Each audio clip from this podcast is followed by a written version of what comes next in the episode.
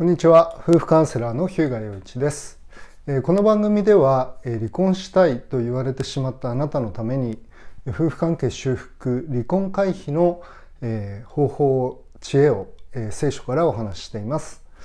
この番組の概要欄に私がご提供している無料の離婚回避の動画講座のご案内また私がご提供しているお試しカウンセリングのご案内も載せてありますので興味のある方はご覧ください。はい、えー、今回は、えー、夫婦の馴れ初めということで、えーと、ある女性クライアントさんですねあの、まあ、未婚の、えー、独身のあの女性クライアントさんですけれど、えー、まあ、リクエストにお答えする形で、えー、私と、まあ、家内の夏江との、まあ、馴れ初めということをお話ししたいと思います。えーこのように書いてくださいましたね。以前も質問しましたが、ということで、これもすでに2回目の質問です。すいません。遅くなっちゃって。ヒューガさんと奥様の出会いを詳しくお聞きしたいです。クリスチャンの方の出会い方は神様に導かれるのかなと不思議に思っていたので、よろしくお願いします。ということで、えありがとうございます。えっと、まあ、あの一応骨組みとして、えっと、3つのえ点でお話ししたいと思うんですが、えー、と1点目は失敗、まあ、私の人生の失敗ですね。男女関係の失敗。そして2番目は、えー、この出会いですね。家内の夏江と出会った時の状況。そして3点目は信頼ということで、まあ、そこからどのようにして、まあ、出会いから信頼関係を築いて結婚に至ったのかということで順を追ってお話したいと思います。これは私よくあの、えーまあ、なぜ夫婦カウンセラーになったのかっていうところでもお話をするんですが、えー、24歳でクリスチャンになって、えー、まあ27歳の時に、まあ、あるクリスチャンの女性と、ま、婚約をして、え、する、えことになったんですね。ですけれど、えま、その、え、婚約してから、まあ喧嘩が絶えなくなってしまって、まあ、周りの人たちからのアドバイスもあって、まあ、婚約を解消するというあの経験をしました。でその時にあのまあすごく自信を失ったんですよね。でえーまあ、その時のことは、まあ、今回あの質問の内容のスコープからはちょっと外れますのでただ私の心がどういうふうに準備されてたのかっていうことをあのお伝えした方がいいと思いますので、えー、お話をするんですがあの非常にですねあの感情的な、まあ、関係感情の上に関係を築いていたんですね。だから非常に不安定な関係だったわけです。人間の感情っていうのは揺れ動くものなのであの、まあ、この人素敵だな好きだなっていう気持ちある時はうまくいかないとそういう気持ちがすごく下がってくるっていうことがあるわけですね。ですのでこの頼りにならないものを、まあ、2人の関係の土台としていたということが、まあ、このことをその失敗を通してですね、まあ、非常に強く感じたわけですね。で、えー、そんな、えーまあ、非常にですねあの落ち込んでいるというか、まあ、非常に苦しい思いをした、えー、苦い思いをした失敗というのがあったんですね。で、え、確かですねこれが9月ぐらいのことだったと思うんですね婚約を解消したのが。で、えーまあ、27なんで97年ですね。97年。私あのちょうど70年生まれなんであの年齢とこの年 あの年代っていうのを計算しやすいんですけどでこの後に、えー、このですね97年の12月に当時私あの名古屋に住んでたんですよね。名古屋で生活してました。で、えーとクリスチャンになっった教会は東京にあったんですね。で12月に、えー、東京の教会の牧師から、えー、連絡がありまして、えー、まああの夏江という、まあ、あのとてもいい姉妹がいるから、まあ、一度会ってみないかということで、えー、つまり出会いっていうのはこれ牧師の紹介なんですよね。でえっ、とですけれどあのまあ一度会ってみるっていうことであの、えー、まああのクリスチャンで独身なのでまあ2人だけで会うっていうことではなくて、まあ、4人で会うっていうことになったわけですね、まあ、男女2人ずつみたいな感じで出会うあの会って、まあ、ちょっと時間を過ごしましょういうことであの特にまああのそのお付き合いするとかそういうことは別としてまああの少しあのいい姉妹だから会ってみたらっていう感じだったんですね。で、えー、まああのすごいディテールの部分までどこまで話すかっていうこともあるんですけれど、えーと、その時ですねその夏江と、まあ、私とあとあのまあ、A という、えー、女性ですねクリスチャンの女性と,、えーと、B というこのクリスチャンの男性この4人だったわけです。で、えー、この私は彼女のことほとんど知らなかったんですけどこの3人はよく知ってる人だったんです。で、えーと、と実はこの A という姉妹は私があのクリスチャンになったのとほぼ同じ時期にあのクリスチャンになった、えー、姉妹だったんですね。で彼女がちょっと元気なかったんですよ。あのまあ霊的に落ち込んでるというか、まあ、そういう感じでで彼女を励まそうみたいななんかちょっとそういう感じの雰囲気だったんですね。で当時新宿に、まあ、東変木っていう名前のあのお好み焼き屋さんがありましてでそこでみんなでお好み焼きを食べに行ったんですね。で、えーとまあ、私はまあ彼女と一応会うっていうことが、まあ、メインの目的でもあったんですけれど、まあ、彼女が落ち込んでたので、まあ、彼女を一生懸命励まそうとしたんですよね。で、えー、彼女、まあ、当時から、まあ、その聖書の読み方みたいな聖書が大事だみたいなこといつもあの相変わらず20年もあの 経っても同じようなこと言ってますけど、まあ、聖書がいかに大事なのかっていうことを、まあ、彼女に伝えたんですね。絶対聖書読んだ方がいいよって。で僕はこういうふうにあの朝早く起きてあのお風呂の中で聖書読んでるよみたいななんかその目を覚ますためにみたい熱いお風呂に入ってみたいな話をしててでそれで終わったんですよね。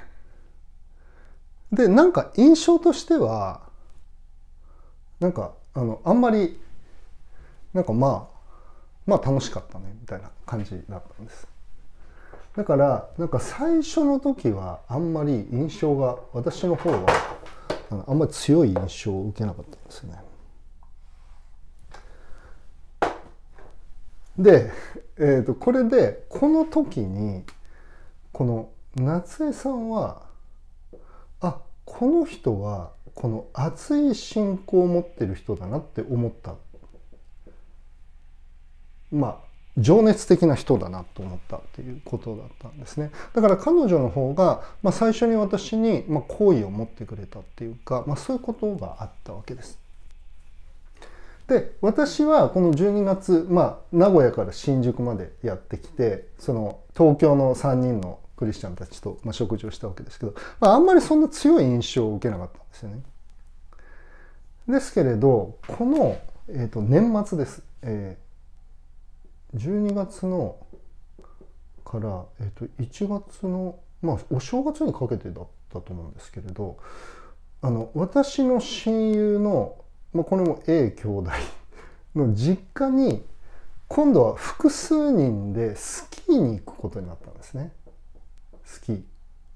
でこれ大体、えー、と8人ぐらいだったんです。で車レンタカーだったと思うんですけどレンタカーを借りてでその中にこのあの彼女もいたんです夏江も。で、えーと、男女4人ぐらい4人ぐらいずつであのみんな独身でしたけれどこの A 兄弟の実家に、えー、泊まらせてもらってあのスキーに行くっていうことになったんですね。でこの時にあのみんなが楽しめるように彼女がすごい心配りをしてるっていうなんかね確かね右脳大富豪かな大貧民かなんかをやったんですよ。まあ、これ書く必要もないですけど大貧民っていうあのトランプのゲームがあるんですけどそれであのすごい私はあの負けず嫌いなんであの絶対に勝ちたいみたいな感じだったんですけど、まあ、彼女はなんかみんなが楽しめるようにすごくこの気を配ってるっていうか、まあ、そういう姿があったんですね。でそこで私はあれこの人なんかちょっと違うなって思ったんです。なんかそれ最初に会った時はあんまり印象がなかったんですけどこのえっとね私が彼女に対してどういうふうに思ったかっていうとあのこの人すごい謙虚な人だなと思ったんです。へりくだった人だなって思ったんですよね。でそこからあのすごく魅力を感じるようになったんですね。でもうこのぐらいの時点からもうなんかこう、まあ、感情もついてくるというかあのすごい素敵な人だなってあの好きだなっていう感覚を持つようになったわけです。でただあこれが出会いですね。でただこの失敗前の失敗がありますので痛い目合ってますんであの私としてはあの同じ鉄を踏まないように、まあ、同じ失敗しないようにっていうことがすごくあのあったわけですねだからあのいろんな人にアドバイスをもらったんですこの出会いを経験した時にで、えっと、これあのえっとですねあの H 兄弟というクリスチャンの兄弟がいまして彼がですねいやあのすごいいいと思うよってあのまあ、陽一、まあ、当時のあの教会はあのアメリカンな教会だったんで あの下の名前で読み合ってたんです。呼び合ったんですけど陽一はすごいあのアップダウンが激しいと。情熱的なんだけどアップダウンが激しいんだけど彼女はこのあなたのこういうなんかあのこういう下支えしてくれる人だと思うよっていうなんかこんなような感じでちょっとえっ、と字なんかねあのなんて言うんでしょうこう安定してるみたいな感じのことこの埋めてくれるあなたの足りないところ埋めてくれる人だと思うよって彼言ったんですよね。で彼はまあ私のことをよく知ってる人だったのであのシェアハウスみたいなのもしてたので私のことをもう本当によく知ってるクリスチャンになったばっかぐらいの頃からお兄ちゃんみたいな感じででこのねあの H 兄弟があのこれ本人が見たら分かると思いますけど H 兄弟があの言ってくれたんですよね。でへえそうあ確かにそうだなって思ったんですよね。なんかその安定感を与えてくれるっていうか自分のこの激しいんだけど、まあ、結構こう感情的にあの突っ走りやすい、まあ、そういうものを支えてくれる、まあ、人謙遜に支えてくれる人だなっておおなるほどなるほどと思ったんですよね。でえっ、ー、とでこの彼女はあの夏江はあのそういう意味で私が信頼しているその他のあの東京の教会のクリスチャン兄弟姉妹たちからものすごい評判が良かったんです。であのすごい彼女は忠実な人だとかあのえっ、ー、とですね愛兄弟っていうこの名古屋の私のお兄さんみたいな立場のあの兄弟はあのどんなことがあっても彼女は忠実だというふうに言ったんですね。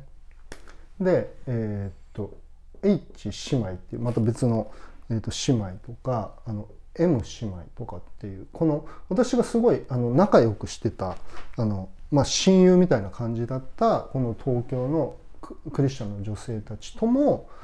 あの親友だったんですよねすごい親しかったんです。あ本当すごい仲いいっていうふうにあのすごいいい姉妹だよっていうふうにあのでこの人たちが自分がこ彼らをすごい信頼してるで信頼している人たちから、まあ、当然牧師のあの紹介で牧師にはものすごい信頼してますんでこういうなんかね周りのねあのすごいあいいよって合うよって。で結局まああの知ってるわけですよね。私が失敗したことを。でどういうふうになりやすいのかっていうことをこの人たちは、まあ、ほとんどの人たち知ってる。そういう人たちが進めてくれるということであのすごい安心感っていうか平安があったんですよね。もちろん直接彼女とあの夏江とやり取りしながらあの自分の中でも、まあ、失った自信というか、まあ、男性としてっていうかねあのそういうものをあの取り戻すことができるというか、まあ、あの一番あの魅力的だなと思ったのは、まあ、謙虚さと笑顔ですね。本当にもう満面の笑みっていうかあの本当に笑顔が素敵だなって思ったんですね。でそれが、えーと、出会いと、まあ、信頼っていうのは今申し上げた通りあの彼女を知ってる人たちからのまああの推薦って言うんでしょうかあのそういうのがあったっていうことがあるわけですね。で、えー、こういうあの H 兄弟の図解をするか彼はあの某あのカメラメーカーのあのエンジニアだったのでやっぱこういう図図であの 説明してくれましたけど当時まだパソコンとかあのあんまりみんな持ってない時代でで彼はあのパソコン持ってましたね。えー、それでその後にあのこれも一番に戻っていくんですけど前の失敗を生かしてあんま感情的になってあの好きだっていう気持ちで先走らないようにっていうふうにしてえーとね、こういうふうに決めたんですね。あの遠距離だったので名古屋と東京で遠距離だったのであの1週間に1回だけ電話で話そうっていう感じだったんです。でしかもその時間はあの喋るんじゃなくてあのお祈りするようにしよう。それはあのこの愛兄弟からのあのアドバイスもあったんですけどそういうふうになんか感情的になって長電話とかしちゃうとあのかえって関係をあの落ち着いて気づけないみたいな感じで。その代わり、えーと、だからえっ、ー、とね週に確かね15分かなんか電話で、えーと、一緒にお祈りしようっていうことになってそれ以外はファックスと手紙でやり取りをしようって時代を感じますよね。あのスマホもない。あのパソコンも持ってないみたいな。あの家に一応ファックスはあるみたいな感じの時代だったんですね。ポケベルとかそういう時代だったと思います。まあ Windows がどうでもいいことですけど Windows あの 日本語版が97年あ95年に発売されたとかそういうあの時代なので。で、えー、何をこの手紙でやり取りしたかっていうと、まあ、自分がまあ、心の話をするようにしたんですね。であの今自分はこういう人とあの聖書の学びをしていて、まあ、こういうことであの彼が救われるようにお祈りくださいお祈りしてくださいとか、まあ、今自分はあのあと,、えーとね、幼い頃のこととかまあ自分のあの背景みたいなことをお互いにあの書いてやり取りしたんですよね。ちっちゃい頃は、まあ、私はバスケやってましたとかあのあ夏江の話ですけどねであとあのなんかよく田舎だったんでなんか基地を作って遊んでましたみたいな なんかそういうことをあのやり取りして、まあ、そういう手紙のやり取りもう今でも本当に束みたいなあの束が残ってますね。でそうやってあの神様の前に一緒に祈ったりとかその自分の心のこととか、まあ、自分の背景のこととかを話していったのでなんか感情に引っ張られるっていうことじゃなくて信頼関係をしっかりと築いていくことができたんですよね。で、まあ、クリスチャン同士の関係ですのであのなて言うんでしょう当然ですけどあの純潔を守るというかあの清い関係をあの保っていましたねですのであの常にあの2人だけで会うことはしなかったあの誰かさっき言ったように、まあ、ダブルデートみたいな形であの独身のあの兄弟姉妹と他のもう一組の別の兄弟姉妹とかと一緒にあの会うようにしてました。だからあのそういう意味で、まあ、感情に流されることなく、まあ、信頼関係をゆっくり築いていくことができたんですね。だからあの、まあ、この、えっと、クライアントさんが質問してくださっているように、まあ、神様に導かれるのかなっていうのはこの私の失敗からもうここからスタートして導かれてるっていう感覚があったわけですね。ですからこのあの紹介してくれた牧師もあの私にその前のそのガールフレンド、まあ、あの婚約者とはあのやめた方がいいとあの言ってくれた牧師なんですよね。でだからまあ責任を感じてくれたっていう部分もあると思うし、まあ、彼が言ったのはあのその婚約をね破棄する時に彼が言ってくれたのは「あのこれ僕はね君のために言ってるんだぜ」ってあの本当にあの悪い関係悪い結婚関係は悪いクリスチャンライフになるってまあ彼はあのあのアメリカ人っていうかはあの日系アメリカ人みたいなあの人でしたので bad marriage はもう bad Christian life だっていうふうに言ったんですよね。でそこまでやっぱ真剣に関わってくれる人がいてくれたでそれはまあ、神様が立ててくれた牧師であったっていうことを考えると、まあ、本当にこの全ての中に、まあ、神様の御手があったんだなっていうことをすごく思うんですよね。で、えーとまあ、その結婚に至るというか、えーと、この、えーと、97年の、まあ、98年のその、まあ、頭ぐらいから、まあ、あの本当にいいなって魅力的だなと思うようになってで98年の夏ですね。98年の夏に、えー、と8月にあの韓国であの僕とあのお付き合いしてくださいっていうことであの告白をしたんですねソウルでしたねソウルの郊外でしたけどあのその時やっぱり それも教会のイベントですけどあのクリスチャンのジュビリーって言って、まあ、あのコンファレンスみたいのがあったんですね。でそこで、えー、申し込ん申し込んだというかステディになってくださいってあの私と付き合ってくださいっていうことをあの伝えてで、えー、そのあとですね彼女が、えーとまあ、10月ぐらいだったと思いますけど、まあ、あの名古屋の方にあの引っ越してきたんですね。であの当時、まあ、あの独身のクリスチャンたちはよくシェアハウスをしてましたので彼女も別のシェアハウスに入って私もあの独身のあの兄弟たちとシェアハウスであの生活してましたけど、えー、98年の、まあ、10月にあの彼女は引っ越してきて、まあ、ここまであの遠距離だったわけですね。98年の頭から、まあ、98年の10月だから10ヶ月ぐらい、まあ、ある意味遠距離で関係を築いていったで、まあ、8月にはっきりとあのステディになって、まあ、お付き合いをするようになったということですね。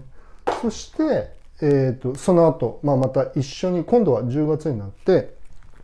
あの一緒に、まあ、あのミニストリーというか一緒に教会で奉仕できるようになったわけですね彼女は名古屋に来てますのでそこで、まあ、あの協力し合っていろんな人に聖書あの聖書の学び会とかやったりとかあのいろんなクリスチャンたちを一緒に助けたりとかっていうことであの関係を築いていってそして99年の確か4月だったと思うんですが、まあ、プロポーズをしました。えー、土砂降りの、えー、雨が降る、と美浜のなんかあの美浜って名古屋のあのえー、知多半島っていうところに美浜っていうところがあるんですけどそこにあるなんか自然園みたいなナチュラルガーデンみたいなところに行ってであのこの時もやっぱりダブルデートみたいな形で車で行ったんですけどであのまあ2人だけに車の中で2人だけに一瞬してもらってあの土砂降りの雨の中であの指輪を渡してあの結婚してくださいっていうことで、えー、婚約してで99年の11月6日ですねにあの結婚をしました。ということで、えー、まあ、今振り返ってみるとあの本当に神様がそこにおられたっていうことを思いますね。えーまあ、感動を持って、まあ、思い出してますけれど、えー、少しあの最後に一箇所だけあの聖書の箇所を読みたいと思いますけれど、まあ、アダムがエヴァと出会うところですねこの漱石の一章のところですけれど、まあ、神様はこんなふうに言われたわけですね。えーえー、漱石の2章の、えー、まず18節読みますね。また神である主は言われる言われた。人が一人でいるのは良くない。私は人のためにふさわしい助け手を作ろう。で少し飛ばしますけれど21節神である主は深い眠りを人に下された。それで人は眠った。主は彼のあばら骨の一つを取り、そのところを肉で塞がれた。神である主は人から取ったあばら骨を一人の女に作り上げ、人のところに連れてこられた。人は言った。これこそついに私の骨からの骨、私の肉からの肉。これを女と名付けよう。男から取られたのだから。それゆえ男は父と母を離れ、その妻と結ばれ、二人は一体となるのである。まあ、アダムが眠っている間に神様がエヴァを作ってそして神様がエヴァをアダムのところに連れてくるそしてアダムは感動してこれこそついに私の骨からの骨肉からの肉だというわけですね。で私が夏江と結婚できたことっていうのは本当にあの神様のあの見てというか神様が私のために夏江を連れてきてくださったそしてそれをあの感動を持って私は受け止めたということができると思うんですね。で、まあ90えーと、99年の11月に結婚してますので今これをあのお話ししてるの2022年の6月になりますので、えー、まあ22年とまあ半年ぐらい経ってるわけですね。で彼女を愛おしく思う思いはあのこの出会った時からどんどん強くなってるんですよね。でもちろん2人でいろんなことを経験してきてきてきたしお互いに傷つけ合ってきたしあの嫌だなと思うところお互いにあります。でも彼女が私にとって大切な存在であるという感覚は日ごとに強まっていく。で今もあの出会った時よりもそしてあの付き合ってくださいと言った時よりもそして婚約をした時結婚した時よりも、まあ、今彼女を愛しているし大切に思っているということでそのような関係を持てるということは、ま、文字通り奇跡だと思うんですよね。だからあの、まあ、私自身は自分のこの馴れ初めを振り返る時に、まあ、非常にあのへりくだった気持ちにさせられるそしてあの強いあの感謝を覚えるということなんですね。まああのこれが私のサイドからのあの話ですね。で、えー、まあさっきこの動画を撮る前にあの夏江にあの一緒に撮るって冗談で言いましたけどえーまあ、彼女側のストーリーっていうのはねあの個人的にもし会う機会があればあの聞いてみていただきたいと思いますけれど、え